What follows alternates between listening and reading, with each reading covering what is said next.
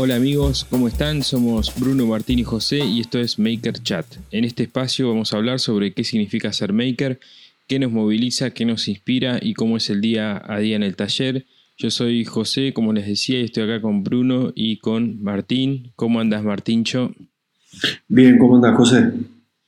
Todo bien, loco, todo tranquilo. Vos, Brunelleschi. Bien, bien, todo bárbaro. Vos sabés que el Brunelleschi ya se está formando parte de mi apodo. Hay, Ah, ¿sí? hay seguidores que me dicen, hola Brunelleschi, y entre paréntesis, como te dice José en el podcast. Esta- Estaría bueno que después explicar quién era Brunelleschi, ¿no? Sí, sí. A mí me quedó no muy. tengo- No tengo ni idea. ya, ya veo que fue algún sátiro. Un sátrapa. Buena onda, buena onda, Brunelleschi. Era un pintor y arquitecto, creo también, del Sí. eh, Renacimiento. Así Ah, es. mirá vos. Creo si que fue, a quieren, ver, si quieren, Martín, si este, me equivoco, pero creo que fue el primero que pudo dibujar una perspectiva, ¿no? El primero que dibujó una eh, perspectiva o algo así. Sí, y también hizo cúpulas, hizo, hizo- Si quieren, lo recomiendo. La que viene este, es muy interesante. Dale, dale, dale. Brunelleschi y amigo. Y nosotros vamos a ser tipo las tortugas ninja, Rafael, Miguel Ángel. Sí, sí. Sí, sí, tal cual, Vos, tal vos cual. sos Joseph Stalin, este, yo Sí. soy Martin Luther King. Sí, sí, sí, sí. Está buenísimo. Bueno, Eh, pero respondiendo a eso, bien, bien. Todo, todo tranquilo, por suerte. Bueno, me alegro, me alegro. Bueno, muchachos, superamos la barrera de los 30 capítulos. Estamos transitando ahora el número 31. Así Wow. que sí, es un montón. ¿eh? Son Es un 30, 31 semanas sin parar. Paramos alguna que otra vez, pero En Eh, vacaciones, sí, creo, en primer año. vacaciones. sí, sí, una semana. sí. Qué, qué avance, ¿no? Qué, qué lindo. Y aparte, bien superador, fue como. Creo que, creo que no, no, no bajamos, sino que creo, digo, ¿no? Sí. Fuimos levantando. Lo tendrán que decir los Lo oyentes. tendrá que decir la estamos gente, sí, contentos ¿no? acá Claro. hablando y compartiendo cosas. Así que. Eh, mirá, justo hace unos días estuve viendo las, las estadísticas y son todas para arriba. Chan. Eh, sí, no es una cosa, viste, que explota. Éxito, ¿viste? éxito Éxito del éxito del verano. espacial. Claro, pero siempre la, la, la liñita, digamos, va subiendo. Va subiendo. Está bien. ¿Qué Sí. hace? Que- que mientras es un ascendente así, tranqui, bien, Sí, está bien, sí. seguro. Sí, Sí, yo creo que sí. este formato no es algo muy conocido por ahí en, en nuestro, nuestro nicho. Este, y que de a poquito se vaya conociendo cada vez Sí. más y, y seguir teniendo. A mí, cada tanto pasa de que me escriben, che, no salió el episodio, no sé, alguna que otra vez que por ahí salió al mediodía, este, Mm. tipo 10 de la mañana ya me escriben, che, hoy no sí, hay sí, hay, episodio. hay gente que se, se- no se ofusca, pero es como, ¿dónde está el episodio? ¿Viste? Que medio que te, Claro. te arrincona. Sí, Lo sí. que pasa hay- es que mm, cuando, cuando lo, for- lo haces formar parte de tu rutina, ¿viste? Exacto. Es este. Sí, la verdad que es muy. La otra, vez, la otra vez un muchacho me escribió y me decía que él trabaja de lunes a viernes y los sábados se encarga de limpiar el taller. Y limpia el taller escuchando Maker Chat.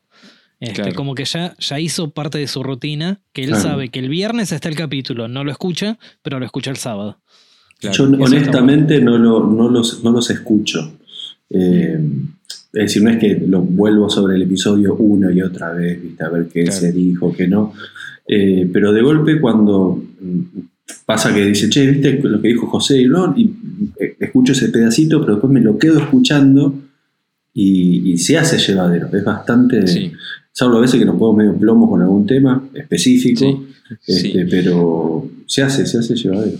A mí me, me pasa igual y lo, lo escucho a veces, por ejemplo, cuando voy a Chascomús, que tengo Manejando, sí, me pasa hora eso y también. pico de viaje, ¿viste? Y me, me lo bajo de internet de casa, me bajo el episodio antes de salir, porque ahí en el camino hay una, hay una parte que es- me quedo sin señal, y me lo bajo y lo escucho en el, en el camino. Pero Y- ni, ni radio, nada. Ah, de internet decimos. No, de internet. Eh, Y o sea, no, qué gana de- escuchar. mm, ¿No escuchás a él No, cuando? No, no, sí, pero no, lo que pierdo es el 4G. El 3G, Claro, el 4G. El- no puedo escuchar Sí. por un streaming, El digamos. 5G. 5G siempre hace ya bastante. Che, bueno, muchachos. eh, Si querés Para- lo editamos eso, José. ¿eh? deja, ya está, somos como Ya los chanchos con los oyentes. Sí, Este, ya, ya saben todo, ¿viste? sí, sí. Che, muchachos, a modo de, de festejo de los de haber pasado una década de episodios, como hicimos la otra vez, eh, hicimos una convocatoria a los oyentes para que propongan temas, preguntas, etcétera. Y bueno, como siempre, súper contentos con, con el resultado, las respuestas se enganchan un montón. Eh, hay muchas dudas que son bastante recurrentes, pero que por alguna cuestión o por otra no, no decidimos todavía tratarlos, como por ejemplo el tema presupuestos, tema sponsors, que son Sponsor, presupuestos es, son los que más Sí. preguntan. No son, no son temas tabú, pero son temas más complejos. Sí, Entonces, sí, Yo creo igual que el tema, el tema sponsor y marca es algo más de velar el secreto. Es como eh, Claro. mostrar un poco el- el- sí. cómo funciona eso, porque hay, un- hay una especie de halo así, ¿no? De velo Sí, que, oculta cual. y que, que se creen, que, que vienen las marcas y te tocan timbre y te, ¿qué querés? Tomá, prum, y te regalan todo. Lo Sí. dijimos mil veces que no regalan nada, pero igual Sí. quieren como caer ¿no? un poco ahí. Sí. Y, y está bueno porque es parte de esto también. Creo que Sí. ya va a llegar, ya va a llegar. Ya, Ya va a llegar, tal cual, tal cual. Y cuando llegue van a decir, ah, no era tan interesante el tema. Van a ver. Van a ver Tal cual, cuando pasa lleguen van a decir, ah, eso era. Sí, tal cual. Tal cual. Este, y después el otro Bueno, ya tema- está, ya hablamos del tema marcas entonces. Claro, Ya- tachalo tachalo, tachalo. Y de- después el otro tema que siempre se repite es el tema cotización y presupuestos. Pero creo que ya habíamos dicho una vez que hay muchas formas de cotizar, hay muchos tipos de clientes, hay muchas regiones en el país, los precios cambian. En este país es muy difícil hablar de números porque vos que lo estás escuchando en, en julio del 2020 a este mismo capítulo, capaz que lo escucha alguien el año que viene, Sí, o, o bueno, agosto de este año ya cambió el precio. o ya cambió Claro. el precio, claro. Y hay o lo diferentes escucha alguien fórmulas. fuera de Argentina. Y, O lo y escucha alguien fuera de Argentina. ¿De qué están Claro. hablando? Sí. Y hay, hay diferentes fórmulas. Capaz que algún día lo tratemos, pero bueno, no es como. Nos, nos gusta eh, ser responsables con los temas que hablamos y hacerlo bien. Y, y no queremos agarrar un tema y tocarlo así a la ligera porque es un tema interesante, copado, pero no es para. eh, Cinco para minutos, sí, no. a- a- a- agarrarlo a la ligera, digamos. Así que preferimos por ahora no. No sé por qué hablé tanto sobre eso, pero bueno. Sí, te, está- te- estaba haciendo el circulito. Claro, yo creo que tendríamos que hacer una preproducción antes de tocar ese tema. Sí, totalmente. Sí, yo creo que Sí, a- aparte también es un tema que no podés contentar a nadie, porque somos, si bien acá somos tres y cada uno tiene su manera de presupuestar, va a haber un montón de gente que no va a presupuestar así Mm. y, y lo más probable es que digan, no, así no presupuesta. Es decir, es, es muy difícil abarcar todas, todas las, las Claro. opciones, porque siempre va a haber alguien que tenga otra opción o no, vamos a responder algo que capaz que un oyente quería que nosotros digamos. Es muy extenso y, y entran todas las variables, como decía José, inclusive la variable de el cliente amigo, el- el- le, le lo cotizás por la cara, le cotizás por el bar, hay un montón de preguntas que te hacen, eh, pero hay, hay una fórmula, pero después la verdad que es cada uno cómo la lleva y, y- y más que nada eso, cómo la lleva, cómo es el feedback, si vende o no vende, tenés que bajar los, los precios, qué sé yo, hay un montón de Claro. variables que también te exceden. Sí, muchísimos factores, muchísimos factores. Así que bueno, eh, elegimos un par de temas y vamos a, vamos a empezar la charla con el primer tema y si vemos que hay tiempo vamos a ir agregando otros que tenemos acá elegidos este, hasta este, completar el Al- episodio. Altas digamos. horas de la noche. Sí, Sí, bueno, el primero sí, cuál sí, sponsor, ¿no? No, sí. No, el, el primer, el, eh, la- la- el primer tema que vamos a tratar es una pregunta que nos hicieron sobre el primer taller, eh, cómo construir o cómo diseñar el primer taller, o bueno, obviamente nuestra Cómo experiencia. arrancar sería, ¿no? Este Claro. primer Sí, taller. pero, pero referido me parece que a la cuestión estructural del, del taller, ¿no? la, cosa física, el espacio físico del taller. Así que, bueno, yo si quieren puedo dar el puntapié inicial diciendo que yo empecé lo, que soy ahora, digamos, sin contar lo que por ahí hacía cuando era chico o, algo así, eh, lo empecé en Chascomús, en un taller de 3x5, que es el galponcito que está ahora en Chascomús, que es el mismo lugar que se puede ver en mis primeros videos de, de YouTube y que en el futuro espero que también vuelvan a verlo porque una de las ideas que tengo, creo que ya lo había dicho, es este, equipar de ese taller de nuevo y, hacer proyectos ahí. Tengo muchas ganas de laburar los fines de semana ahí, y por ahí proyectos más diferentes, como decía, como ya había dicho, lo del tema de fragua, el tema de la de arenar, proyectos más sucios, más grandes, que necesitan más espacio. Y ahí, ahí lo tengo, porque tengo, o sea, 3x5 es lo que tiene techo, pero después tengo mucho terreno para eh, hacer Sí, si tenés que arenar y eh, hacerlo al aire libre y que la arena caiga arriba del pasto, no pasa nada. No pasa nada, viste, eh, eh, fragua, por ejemplo, martillo. A lo sumo te, haces un arenero al lado. A lo sumo te queda un arenero, sí. Eso va a terminar pasando sí o sí, a, partir de que van pasando los distintos proyectos, se te va a formar el arenero solo. Sí, se va, la mancha de aceite ahí gigante va a quedar, seguramente. Sí, sí, sí. Y che, José, y ahí el, volviendo a la pregunta, el, tema que decía de cómo, cómo construir, cómo armar el primer taller. Si bien vos decías que era un, galpón y estaba la cortadora de pasto, la bordeadora, eh, y un montón de cosas que no, no son del taller en sí, eh, ¿qué es lo que vislumbraste ahí adentro? ¿Qué es lo que tenías para para arrancar, eh, qué herramientas tenías, qué, ideas tenías, no sé.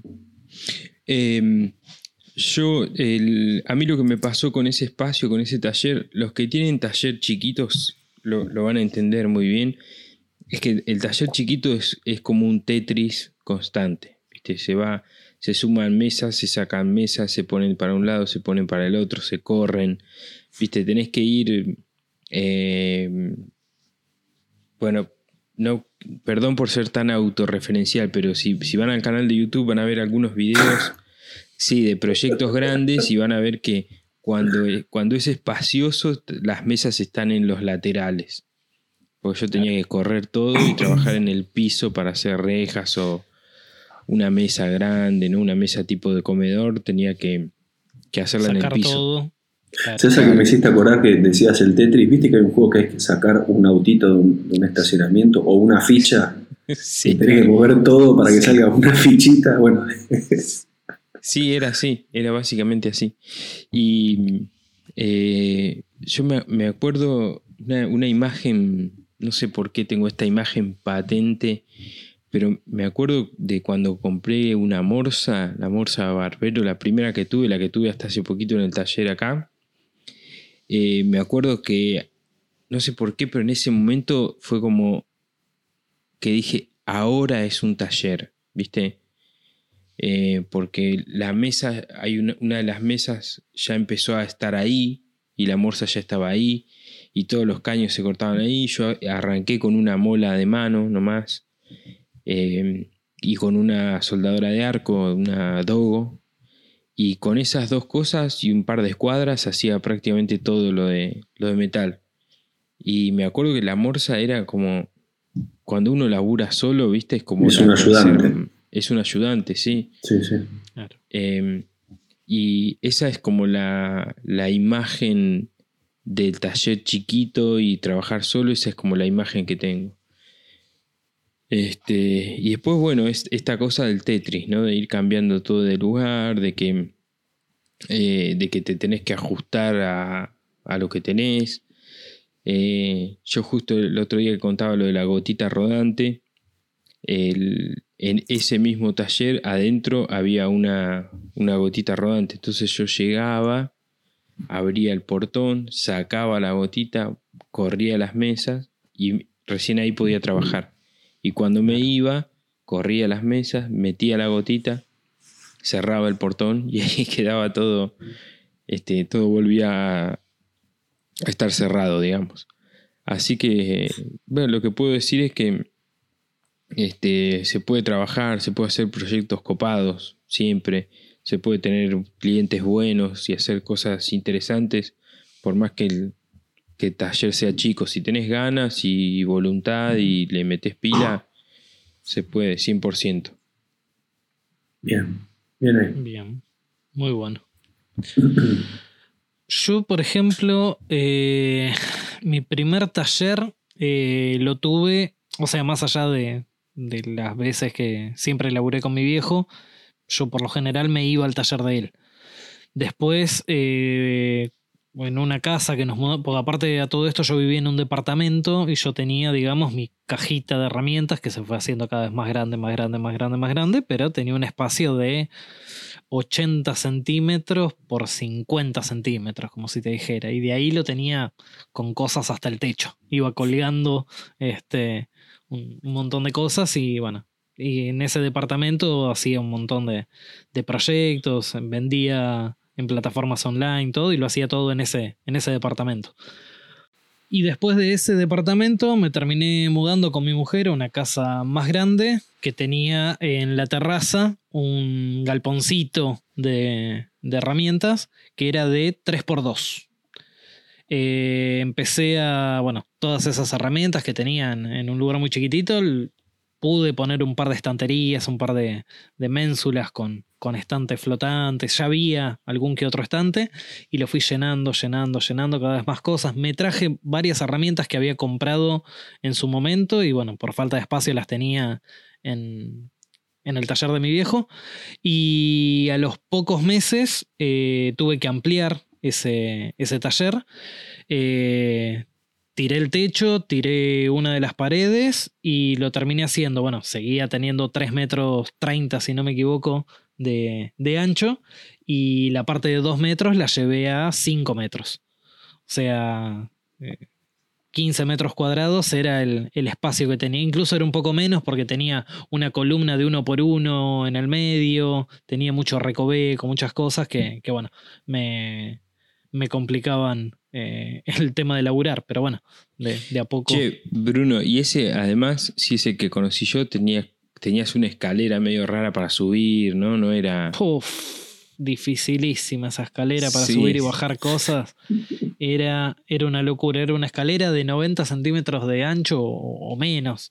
Había unas partes que se afinaba. Este, la pared del costado con salpicré o sea, ah, se rayaba todo.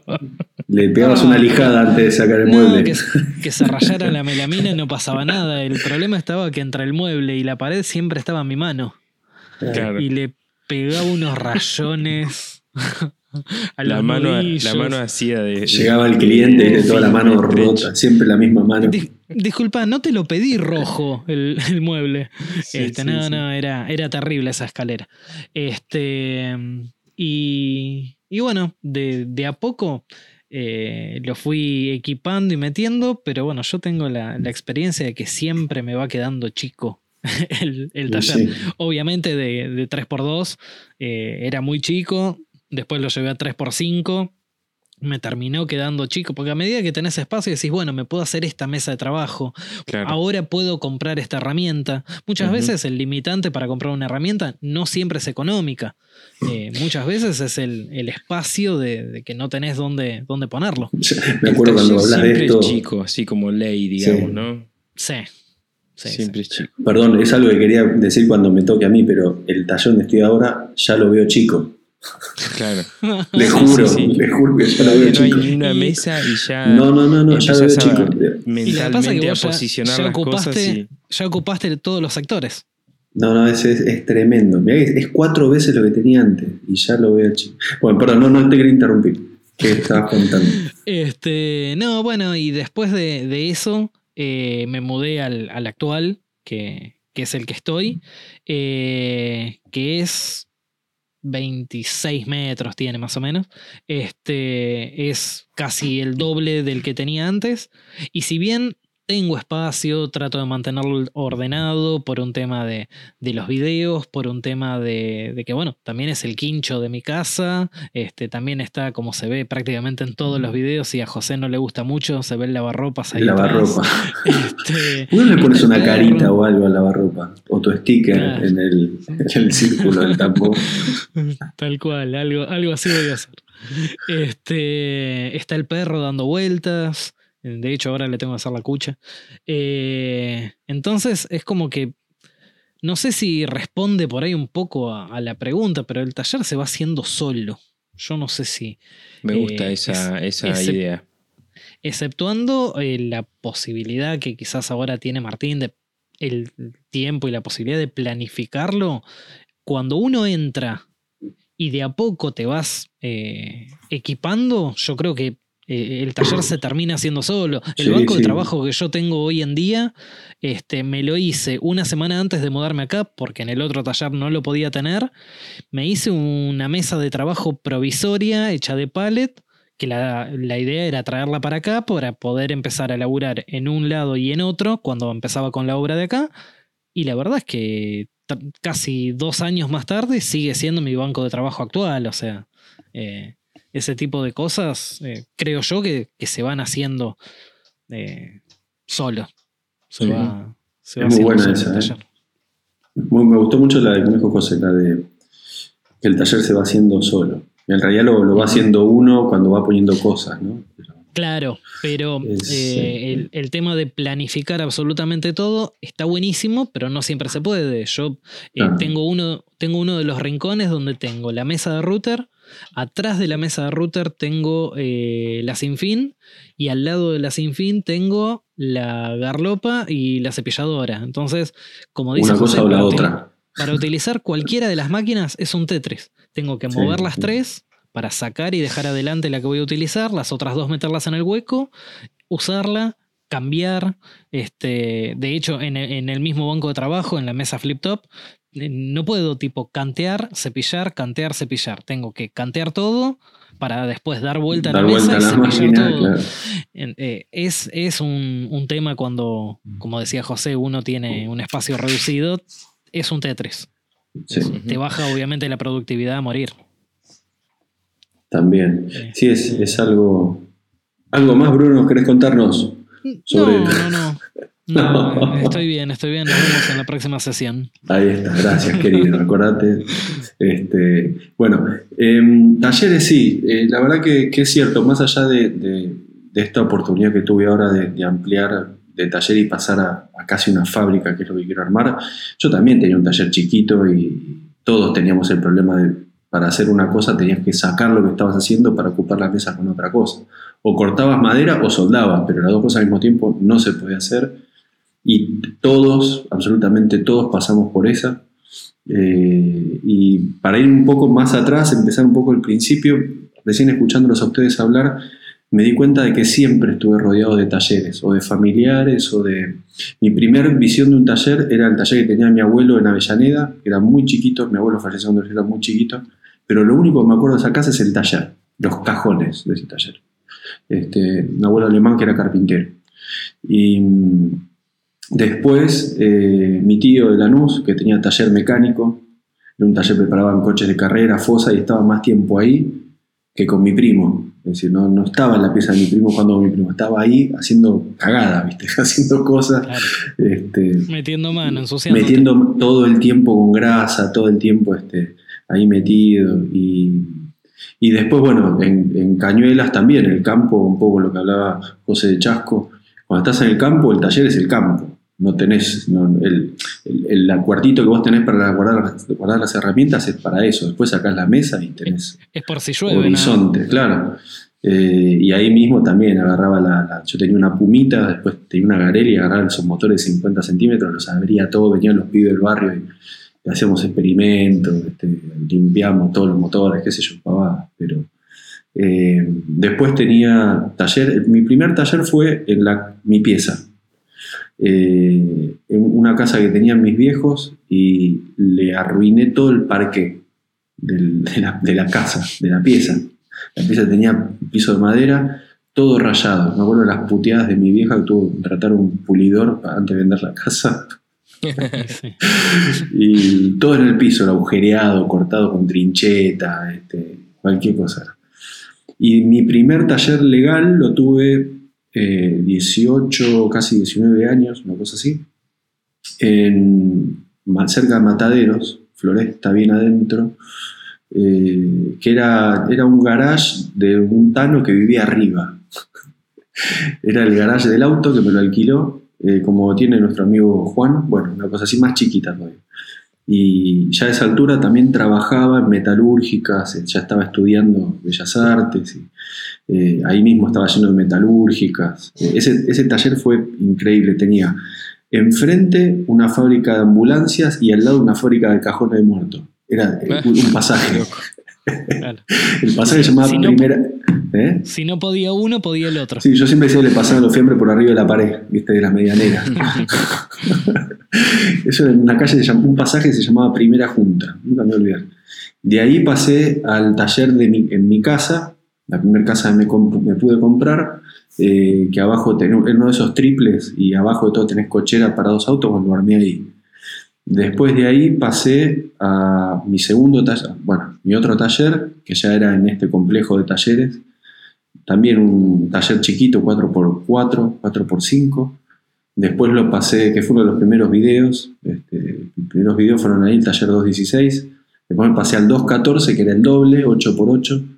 Y pasa un poco lo que veníamos hablando, lo que decía Bruno, de yo, uno siente que se agranda con el taller, pero ya empieza a estar chico. Y ustedes lo vieron, el 214 lo que era. No entraba más nada. Este, y, y ahora en el taller nuevo, que son 200 metros cuadrados, este, ya diseñé cada cosa para un sector y ya también me queda chico de vuelta. Pero ahí hay, hay que meterle y, Pero escúchame, vos que, te, vos que te estabas por armar la mesa para soldar, ahora que te mudaste de taller, ¿no pensaste en hacer una mesa más grande que más- la que tenías sí planificada? pensé en, en estirarla, hacerle un sí. poco más grande. Entonces, el, el limitante era la falta de espacio. Ah, Ahora supuesto, es lógico sí, sí, sí. que al tener espacio vas a cada vez ir haciendo más, Claro, más grande igual- la mesa de trabajo. Igual lo- lo- el potencial de este taller, que es otro tema que los tres coincidimos también, es que eh, al contrario, ahora al tener taller, al tener taller un poco más grande, eh, no necesito desarmar los otros proyectos. Es decir, puedo estar en tres, cuatro proyectos al mismo tiempo y, y como vos, Bruno, decías, no perdés tiempo, estás acelerado al 100%. eh, y las máquinas lo mismo, es decir, las primeras máquinas, las fui comprando los primeros trabajitos, empecé con, como, José, con una moladora y una, y una soldadora de bobina marca Berrol, nunca me voy a olvidar, que todavía la tengo por ahí.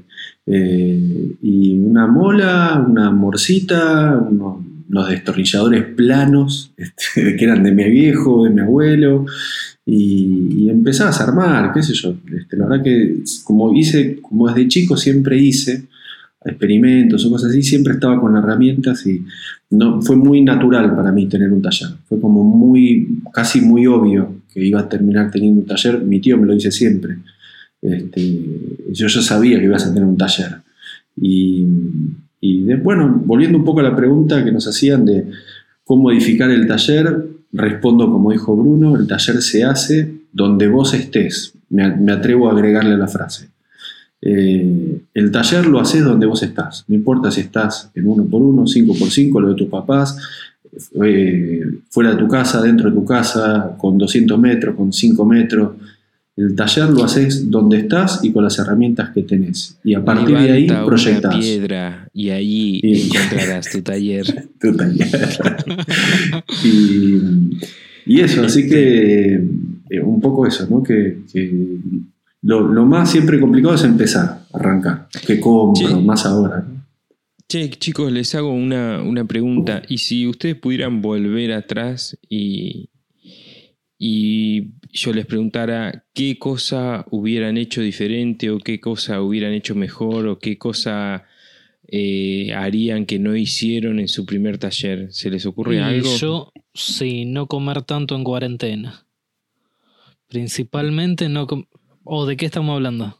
del taller. Cualquier cosa. Ah, bueno, bueno. Ah, bueno, como para, digo, como para dejar, eh, a- tratar de dejar un mensaje al que está empezando, que por Mm. ahí ah, me- se me ocurre que eso puede haber motivado la pregunta, ¿no? El decir, che, tírenme una, eh, alguna data, yo que estoy empezando de, con mi primer taller, ¿no? Por ahí, por ahí, más por ese lado.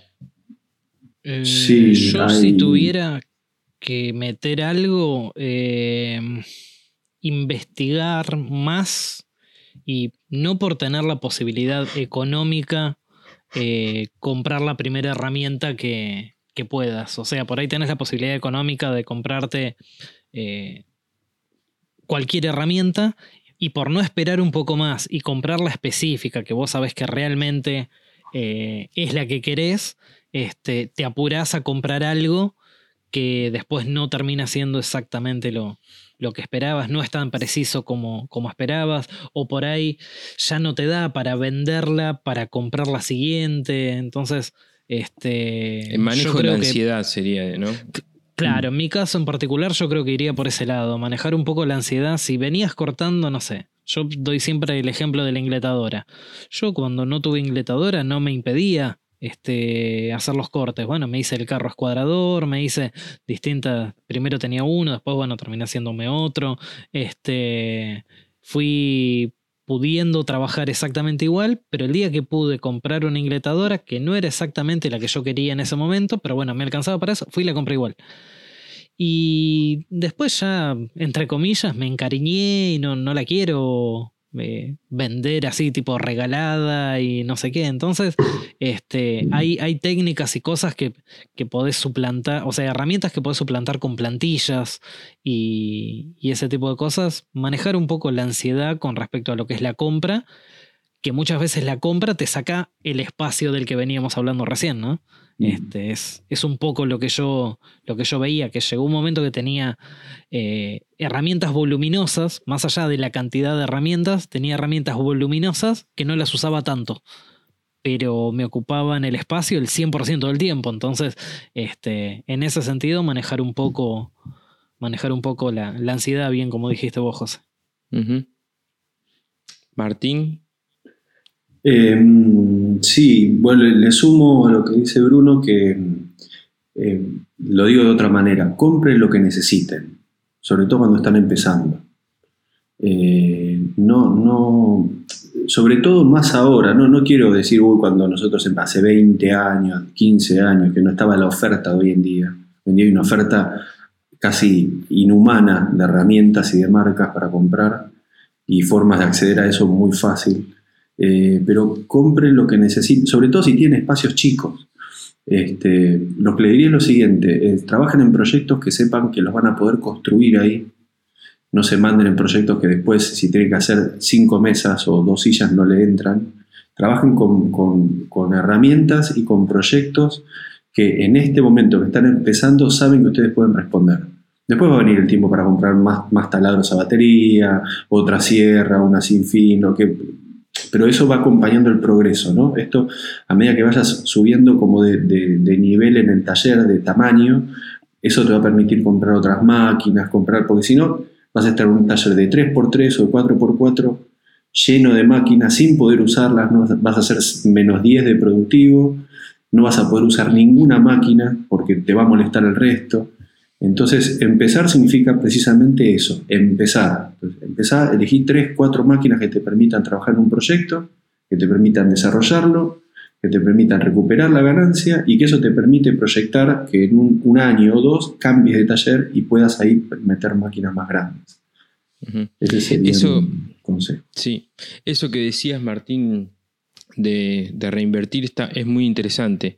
Yo en un momento cuando empecé me, me acuerdo que me había puesto como objetivo comprarme una máquina o una herramienta con cada proyecto. Eso lo que me permitía era decir, bueno, hago, vendo esta mesa, me compro este, un taladro. Sí. Al proyecto siguiente vendo la- esta silla, me compro tal cosa. Y eso me permitía también eh, eh, ir eh, dándole complejidad a mis proyectos. Al trabajo, poder- claro. al trabajo y poder tomar otro tipo de trabajo. Y ese otro tipo de trabajo me permitía comprar otras herramientas capaz que un poco más grandes. Claro, por eso es, está todo encadenado. No es que es, no, ya quiero un taller, viste, de 500 metros con todas las herramientas y seguramente uses dos. Es decir, es inversamente proporcional, me atrevo a decir. Además, eh, hay que decir también a, los que nos están escuchando y tienen pocas herramientas, que esa sensación que tenés de que te faltan cosas la vas a tener siempre, lamentablemente. a nosotros, yo soy, la verdad que soy un agradecido de, la vida y me siento un afortunado de la cantidad de cosas que tengo, pero, y ustedes supongo que también, pero eh, siempre querés algo más, siempre te falta, y si tenés esto y te falta el torno, y tenés... Mira, a mí me, esto que estás acotando ahora, me, hola, hola. Eh, a mí lo que me, pasa con lo que decís es que si bien, a ver, tengo, voy a cumplir 44 años y recién ahora estoy metiendo en mi taller una guillotina de pie, eh, una, una, es decir, máquinas grandes recién ahora y, no sé, conté 3, 4, 5 talleres atrás. Eh, uno cuando ve, cuando ve que también nosotros mostramos esto y esto y aquello, da muchas ganas de, de también tenerlo. A nosotros también nos pasa cuando vemos otros, otros canales. Sí, eh, obvio, obvio. Muchas veces pasa, sobre todo en los videos yanquis, como, como quien dice, que la economía obviamente es otra y les da la posibilidad. Sí, los precios son otros también, ellos pueden acceder, un dólar tiene un precio no, y la misma herramienta, más allá del tipo de cambio que a nosotros nos complica un poco el acceder, eh, hay ciertas herramientas que en Estados Unidos cuestan 150 dólares y acá cuestan 700 dólares. Sí, igual creo que hay, que hay que volver a lo de que cómo empezamos, ¿viste? Yo estoy seguro que tanto vos como José empezamos con tres máquinas, marca, ah. marca Pirulo, ¿eh? Exacto, yo siempre, siempre lo que digo es eh, la mejor herramienta que, que, te puede dar es el ingenio. Eh, vos te, las tenés que ingeniar, o sea, yo, bueno, se ve en mis videos, yo soy un fanático de las prensas, tengo un montón de prensas, pero yo empecé con cero. Este, o sea, yo tenía un montón de prensas en el taller de mi viejo y de un día para otro me mudé y no tenía ninguna. Y empecé a ver videos de cómo cómo prensar eh, sin prensas y me empecé a hacer con, con maderas. Este, me acuerdo que había una que era un taquito cuadrado y un círculo y lo cruzabas en la madera como para entablonar este, y, por cruzar uno y otro terminaba apretando, apretando. Eh, el tipo apretando los ¿no? Sí, no, este es como que vos, eh, no sé, eh, necesitas prensar 60 centímetros, ponías los dos taquitos con un solo tornillo a 61 centímetros. Claro, y cuando lo, lo girabas. Cuando lo, claro, lo cruzás, se termina achicando esa medida y termina apretando bien una contra la otra.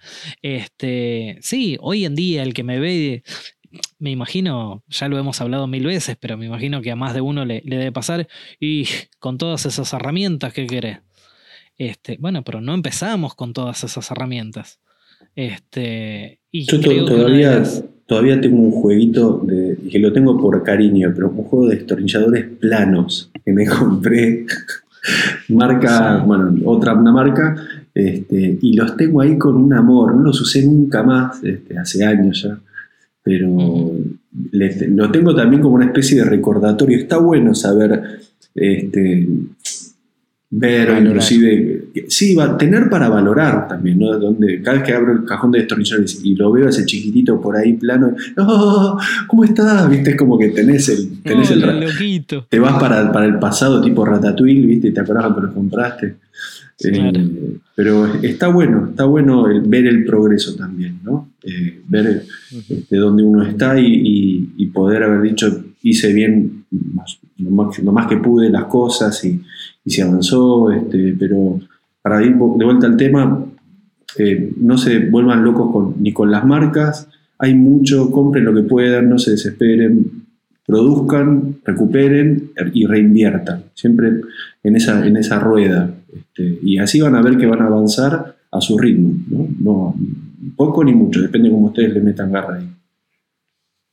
Sí, creo que ya es un tema recurrente, Martín, vos lo, lo, solés decir bastante, que el taller lo venís armando hace muchísimos años. Entonces, eh, el que ve hoy en día tus videos y dice, bueno, yo quiero el taller de Martín, sí, pero a Martín le llevó 20 años tener ese taller. Sí, sí. Este, entonces, es decir, bueno, empiezo y ojalá que menos de 20 años, ojalá que en 5 lo puedas tener. Pero Ah, no puedes obvio, ese- pretender eso es tenerlo lo de un que- día para otro Tal cual. Por- este, porque no vas a saber usar las, las herramientas esas que, que, Sí, que también las herramientas, las, las herramientas las vas a ir aprendiendo a usar a medida también que las necesites. Si no, la vas a Exacto. comprar y la vas a tirar con la caja ahí y la vas a abrir en cuatro meses. Eh, Exactamente. Y cuando la abras dentro de cuatro meses no la sabes usar.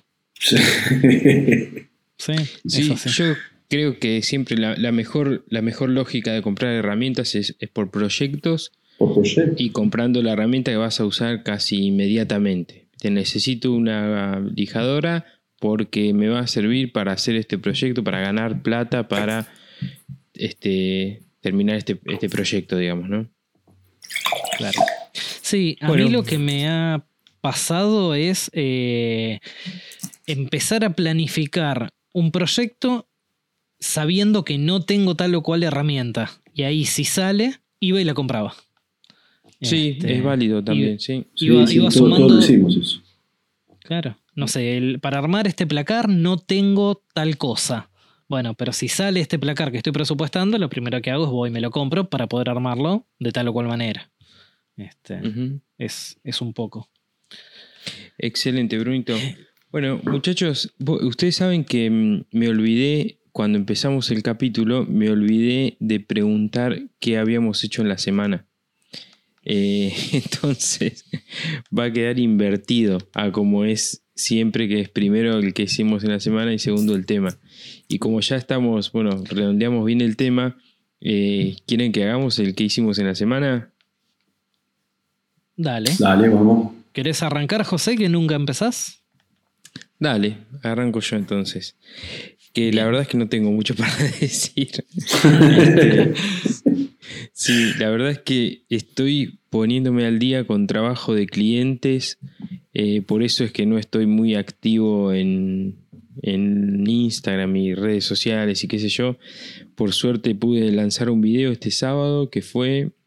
eh, eh, ah, fue para el challenge. tarjetero vol- el tarjetero de cuero, volver a las bases challenge, que fue un es una movida que creo que la organizó Víctor de Taller Bushcraft, pero Búscala. no estoy seguro. Por lo menos sé que Víctor fue uno de los primeros que nominó a Gaby de Lo Atamos con Alambre y él me nominó a mí y yo nominé a Bruno, a Will Patagonia y a, mm, eh, y a Juan Juan. Pintero. Sí. Eh, y bueno, estuvo muy copado, muy lindo el, el tema del challenge. Tenía que ver con hacer cosas con, el, con herramientas manuales. Eh, mi caso, como estoy queriendo aprender el tema de, trabajar en cuero, me estoy enganchando, me gusta, lo disfruto mucho. Dije, bueno, voy a tratar de hacer un productito que me salga más o menos bien. Y me gustó el resultado. La verdad es que una, una plantilla muy, muy simple, son los pasos básicos de trabajar en cuero, ni siquiera lleva costura. Eh, así que me gustó, me gustó hacer eso. Eh, ¿Qué más? ¿Qué más? Y después, bueno, como les decía, laburo para clientes. Estoy haciendo una cama, una cama de tipo cucheta, pero con un escritorio abajo.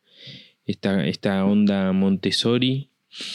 Eh, estoy haciendo una biblioteca también para clientes y unas mesitas ratonas. Eh, terminé también un zapatero que hice para mi casa. Y bueno, todos proyectos de muebles y de laburo de cliente. Así que no, no estoy mostrando mucho eso. Y bueno, con algunas ideas ya para lo- los videos que se vienen para, para el canal. Algunas cosas muy copadas que contaré seguramente la semana que viene. Así que esa fue mi, mi semana. ¿Vos, Bruno? Bueno, yo medio parecido a vos. eh, tampoco estoy demasiado activo en las redes porque también estoy sacando laburos atrasados. Este, también estuve con unas mesas ratonas. eh, dos mesas ratonas que, que, saqué a fines de la semana pasada. Em, ¿Qué más? Ahora estoy haciendo, en base al, al escritorio de mi sobrino, me salieron varios eh, laburos eh, similares. Ahora, por ejemplo, estoy haciendo uno muy parecido, pero todo blanco. Eh, la verdad es que fue muy buena promoción eso de, subir el, escritorio de mi sobrino, porque se gustó un montón y ya van, van varios presupuestos que, que paso. Este, pero bueno, uno ya salió y los otros dos hay que ver si, si salen o no salen. Pero bueno, por lo menos los presupuestos ya, ya se pasaron. ¿Sabes por qué, Bruno? ¿Sabes por qué, Bruno? Por, por, qué tuvo éxito eso? Porque está buenísimo, loco. Está, yo veo la imagen, las fotos y está bárbaro. O sea, no hay, no hay mucha historia, digamos. Está bueno el producto, ¿viste? Claro, Claro, este, y algo que no suelo hacer es tomarme el tiempo de sacar la foto eh, de, producto terminado.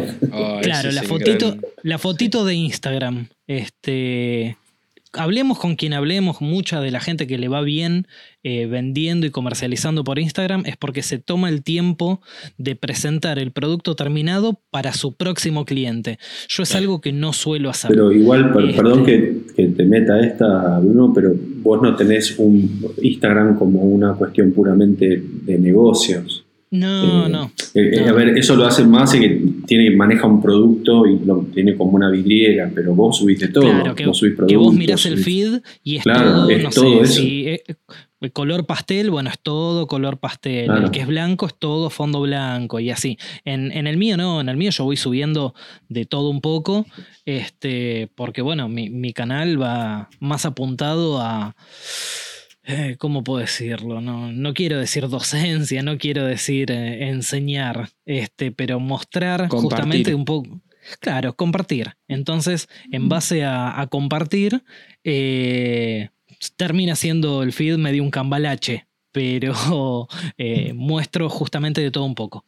Este, bueno, y en base a eso, hoy que estaba terminando la, la cajonera de ese escritorio que, que, estoy haciendo, que debería de entregarlo mañana, pero no sé si llego porque me faltan los frentes de, cajón todavía.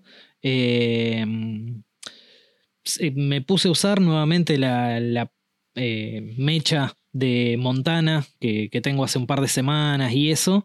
Y bueno, eh, la mostré ahí en Instagram un montón de, de, consultas y eso, y tiré una encuesta a ver si querían video.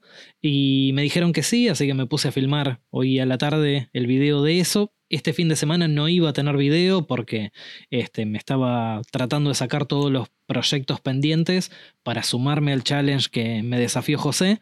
Este, entonces dije, bueno, no, esta semana quedaré sin, sin video, pero me quiero sacar todo esto atrasado que tengo. Y surgió eso de, de la mecha autocentrante y la verdad que muy, muy contento con el producto en sí, así que espero que, que se vea reflejado en, el video. No sé si lo sacaré también sábado o domingo cuando, cuando tenga tiempo de editar. Excelente, Bruno. Muy bueno. Al final dijiste que era tranqui y un montón de cosas pasaron. Tranqui en redes sociales, me refiero. O sea, hice un, hice un montón de cosas sin estar eh, constante. Claro, sin estar constante. Eh, exacto. Sí, sí, sí. ¿Vos, Martincho? Eh, yo sigo en el, bueno, estoy hace unas semanas con, con el taller, este, esta es la tercera semana. Ah. Eh, un, taller de costura que estoy laburando, conseguí laburo. Muy bien. y ¿qué te iba a decir? Este, el, tema es que hace como tres semanas que no estoy subiendo video a YouTube este, y me, me genera, tengo una sensación tan rara. Este, sí, sí, sí, sí, total. Y encima todo lo que estoy filmando en el taller ahora no lo puedo mostrar porque es material que voy a mostrar cuando termine de armarlo. Eh, y creo que había dicho, me quedaba, ah, tenía un, capítulo del blog, el blog número 11, que lo tengo para subir. Y ese blog, eh, al final, me termino despidiendo del taller. Así que creo que lo voy a subir este, este domingo. El, video ah, qué bueno. Que es medio como anecdótico este, y ya pateo dos semanas más y ya espero sacar video nuevo en el otro. Eh, pero ¿qué estuve haciendo? Eh, a full, a full con, con, este, con el taller, este, hay muchas cosas para hacer. Estoy, es más, como no estoy subiendo nada a YouTube, estoy usando mucho las historias de Instagram para mostrar, a la gente le gusta mucho. Este, es otro, otro, otra vista, es algo que capaz que Otro está más... formato. Sí, no, no, pero más allá de otro formato es otro contenido. Yo hasta ahora no lo, lo consumía, por ejemplo, cuando los makers que nosotros vemos de afuera se mudan de taller y lo vas viendo. Y es algo que acá no lo había visto. Eh, esto de, de ir mostrando el, el- el taller mientras se va armando en refacción. eh, eh, taller quiero decir, con- hacer un piso, romper cosas, a eso me refiero, ¿no? De, Claro, de- sí, de sí, toda la obra grande. la obra grande, claro, tal cual, cemento. Y, Sí. y la verdad que me, me gusta mostrar cómo, cómo también la gente es más participativo y, y la gente va viendo cómo progresa todo eso. Eh, así que estuve con eso, Eh, más que nada yendo mucho a comprar materiales, este, a planear cosas, diseñar el taller, qué colores van a ir, qué color voy a pintar las paredes, las luces, eh, no sé, todo, todo lo que concierne a, a tratar de, de- hacer crecer la bestia lo, lo más rápido posible, porque aparte la ansiedad me está matando, Eh, necesito hacer algo, ya, necesito hacer un proyecto, Eh, si bien estoy con el cuerpo cansado, porque estoy metiéndole el- el- literal el cuerpo al, al taller, necesito también hacer lo, lo otro, ¿no? Este, Martín, Construir si querés cosas. este, cor- cortar un fierro, soldar algo, pasate por el taller, hacete una escapadita. te- te agradecería muchísimo, Y te sí. vas como para. Una punteadita. Mira, mañana voy a soldar, mañana tengo que soldar. Este, Excelente. un par de bisagras en la puerta y, y ya lo- lo- sin máscara, sin nada, así a pelo. Voy a soldar este. Claro. Me voy a aspirar todo el humo. ¡Ah! ¿Viste? Que fumo una habana. Sí, sí, sí. Y, este, así que eso, eso es, es grande, va a llevar su tiempo. Y, y bueno, después con, con cosas que hago en mi casa, al no tener taller, volví al tallercito chiquito, la- el cuartito chiquito. Mira, hablando de talleres, ahora tengo mi taller es uno por dos, que es el cuartito donde, donde guardé todo y, y hago las cosas de cuero. y, este, ahí estoy sacando la producción de, de delantales, todo lo de la tienda.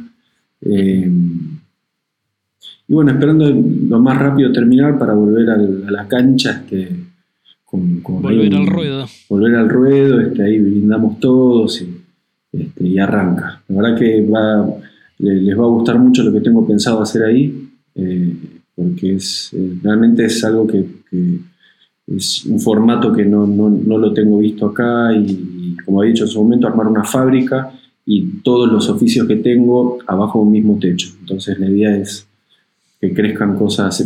Honestamente se me fue la escala del carajo, ahora tengo techo de 6 metros.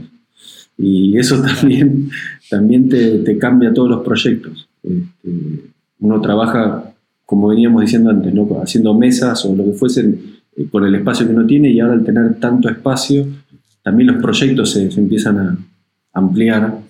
Eh. Así que posiblemente estaré haciendo un, un tren, no sé. un Si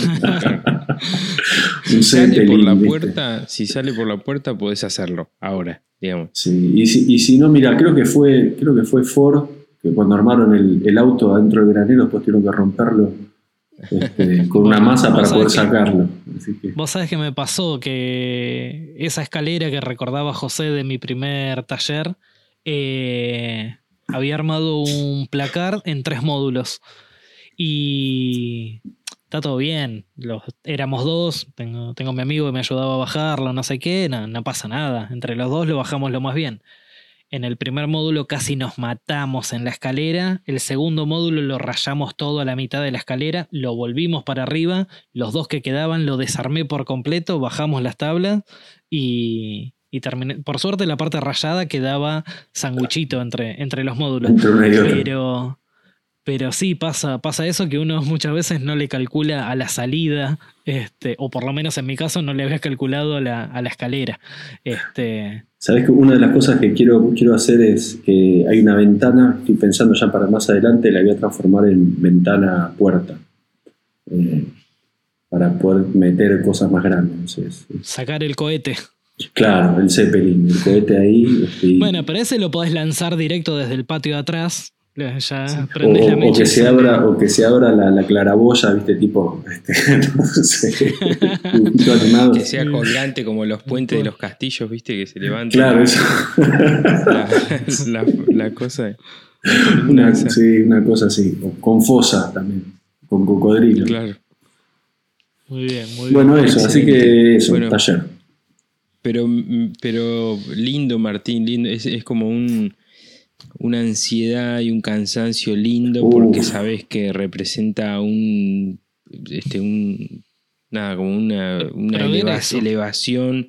Es como Sí, tomar la- carrera para, para hacer. La verdad que tengo un cansancio tan mental y físico tan, tan lindo, ¿no? tan satisfactorio, sería la palabra. Claro, Claro. Eh, sobre todo porque fue en, en el medio de todo este bardo del virus, de golpe me quedé sin taller, de golpe no sabía qué iba a pasar, mi idea de irme a Areco, que ya esto me iba a Areco y no sé qué, y bla, bla, bla, y de golpe estoy si metido la gente acá. quiere, si la gente quiere que vuelva cuatro o cinco episodios para atrás en el podcast y escuche la voz de Martín de que no sabía realmente lo, Sí. que, lo que iba a hacer. Ah, tenés Este, razón, sí, sí. La, Sí. la cara de nosotros que, que lo hacemos por videollamada, la cara de Martín cuando contaba el me quedé sin taller eh, y la cara que tiene ahora son dos personas totalmente distintas. sí, sí, es, la verdad que es, este, es, es- es muy gratificante, es muy gratificante también poder, poder hacer este, este avance que no lo tenía. Un ejemplo más de que las cosas pueden salir bien, aunque no las tengas planeadas, pero lo importante es estar preparado, ¿no? Para que las cosas salgan bien frente a lo, a- lo nuevo o lo raro. Eh, y la verdad que es algo que yo sé que me va a cambiar, por más me voy a ir a Areco de, de igual manera, voy a armar mi taller en Areco, pero este va a quedar acá y le voy a dar otro formato. eh, y, y eso, de golpe me encontré haciendo otra cosa ligada a lo mismo, pero desde otro lado, no sé cómo, ni cómo explicarlo. Cuando, Una semana estás eh, haciendo llaveritos de cuero en tu casa y a la otra semana estás demoliendo una, una fuente. Una fuente y me espera otra para demoler dos fuentes. Tal cual.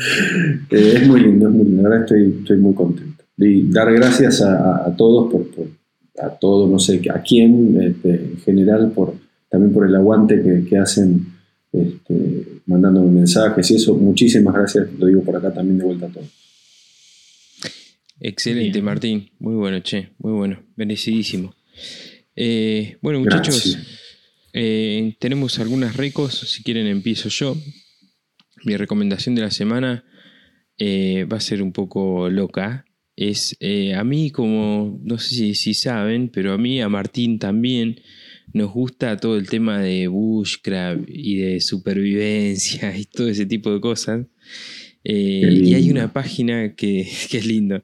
Hay una página, descubrí el otro día una, un perfil de Instagram que se llama Zombie Apocalypse, termina con Z. Eh, voy a dejar la descripción acá en la, en la- el link en la descripción. Está muy interesante. Eh, explican, por ejemplo, cómo hacer nudos, cómo hacer un refugio, eh, tipos de cuchillos. Si, eh, si te caes de una cascada, ¿ese no lo viste? ¿Cómo te tenés sí, que poner sí. si te tiran de una cascada? Es no, no, cosas Sí. Sí, muy bueno. Tipos de fuego, cómo encender fuego, eh, situaciones extremas, cómo hacer refugios en la nieve, Me encanta, Eh, qué me sé yo. Tips para pescar, bueno, todo ese tipo de cosas. Tendríamos que salir, un, José, tendríamos que salir un, un fin de semana al monte. Tipo hacer un- Sí. una. No, no te. Estaría Sí. bueno, ya que nos gusta tanto. Me encantaría. Hagámoslo para Reca, si querés. Dale, dale, salir de, de supervivencia. No Sí, te digo una semana, equipo. pero Con equipo de, de camping de los 60 tendríamos que conseguir. con la, mochila de caño. caño, Sí. De caño y lona. Y la, la, la carpa, la carpa de tela, Sí. Las caramañolas de aluminio, ¿viste? caramaña de aluminio, Sí, todo sí, livianito. La pala plegable con cabo de madera. Sí, sí, sí. Este, así que bueno, cómo, por ejemplo, filtrar agua sucia, cómo este, fabricar una cañita de pescar. Bueno, véanlo, entren al perfil. Al principio, cuando empezó esta página, era más, más caretona, era todo fotos de camping más producido, más este, cheto. fotogénico, más chetón. Eh, y después se fue, así, se fue como bizarreando y se fue poniendo mejor. Este, así que bueno, Zombie Apocalypse, Apocalypse y termina con Z. Así que dejo, dejo el link acá en la, descripción. Eh, Bruno, ¿qué nos recomendás? Bueno, eh, la verdad es que como el tema eh, era tema de oyente y no lo sabíamos de entrada a ver qué, qué, iba a hacer, no había hecho mi tarea este, de, de ver qué, qué recomendar en base al tema que teníamos, pero bueno, ya que hablábamos de, cómo armar el taller y todo, quería recomendar un canal que hace poco se armó su taller, le llevó bastante tiempo, pero bueno, lo tiene casi todo filmado, fue mostrando distintas cosas. Es un canal muy grande de bricolaje, como, como le dicen. Este es F1 Joaquín. Creo que debe ser mm. uno de los primeros canales. Los Joaquineros. Claro, los Joaquineros. Eh, debe tener 10 años el canal aproximadamente. Acá me estaba fijando, tiene 367 videos subidos. Wow. Poca cosa. Podés estar un año viendo videos, viendo uno por día. Exacto. Qué loco. Eh, tranquilamente. Tiene 810 mil suscriptores. Este. Y la verdad que es increíble la cantidad de, contenido que podés encontrar ahí en el, en el, canal de Joaquín. Este, pero ahora, si mal no recuerdo, un año que, se mudó a su taller y bueno, eh, tiene tutoriales de cómo hacer cemento alisado. Este, que se hizo todo el piso con cemento alisado, tiene tutoriales de cómo hacer una fosa, pues se hizo pintar una fosa, también, pintar paredes. Cómo pintar, claro. O sea, todo, toda la parte de. En, en, este caso sí, él pudo planificar su taller y eh, ir registrando todo, cada uno con, distintos proyectos y videos, este, pero en base a, cómo planificar, la verdad es que no me quería ir a, algo tan grande como en su momento ya recomendé eh, Abril Wilkerson, que se había hecho un, mega, un mega taller. Estaba buscando, la verdad que no recuerdo el nombre, esta chica de pelo el, portón de Abril. Claro, el portón de abril. Esta chica de pelo azul, no, no me puedo acordar el, ah. nombre del canal, que es, eh, es, muy conocida. Bueno, ella también se está mudando ahora y, la magnitud de la obra que está haciendo es bastante similar a lo de abril. Entonces lo quería llevar a algo más eh, chico y concreto. Este, y me acordé de, justamente la, planificación del taller de, de Joaquín.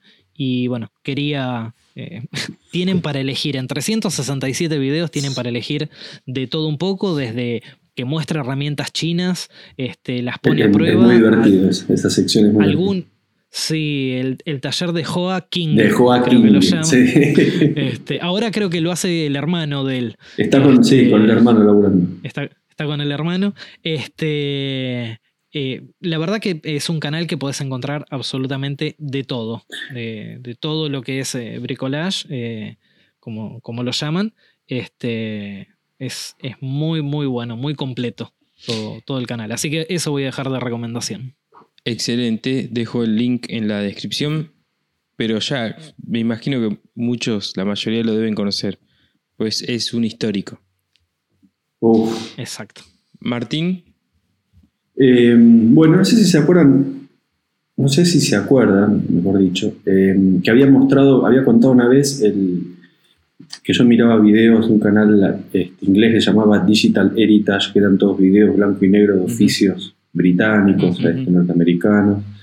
Bueno, eh, como, como, pasa siempre con YouTube, cuando vos buscas cosas empieza a aparecer todo referido a ese tema y encontré más canales eh, de, archivos de principios del siglo XX.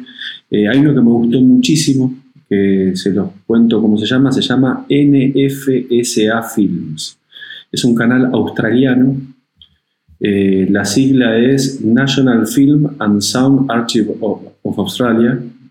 tiene cualquier cantidad de, no, no sé, no, no, puedo, no, no sé si 500, 1000, no, sé, no sé cuántos videos tiene. Son 623. Ahí está. Este, y va desde 1900, es un archivo que se fundó en 1913 y, y hace un par de años que empezaron a, a, mostrarlos. Son archivos que estaban como siempre, no cosas viejas guardadas y de golpe se dan cuenta que son importantes, interesantes y, y lo desempolvan y lo muestran. Pero se puede ver absolutamente todo, como hacen desde escoba, todo en Australia. Desde escoba, vidrio, construcciones, aserraderos, este, cabañas. Eh, y, y la verdad, es, es, un poco como el, el, sucesos argentinos de acá, no sé si lo tienen. Uh -huh. Estaba pensando eh, bueno, exactamente pero, lo mismo.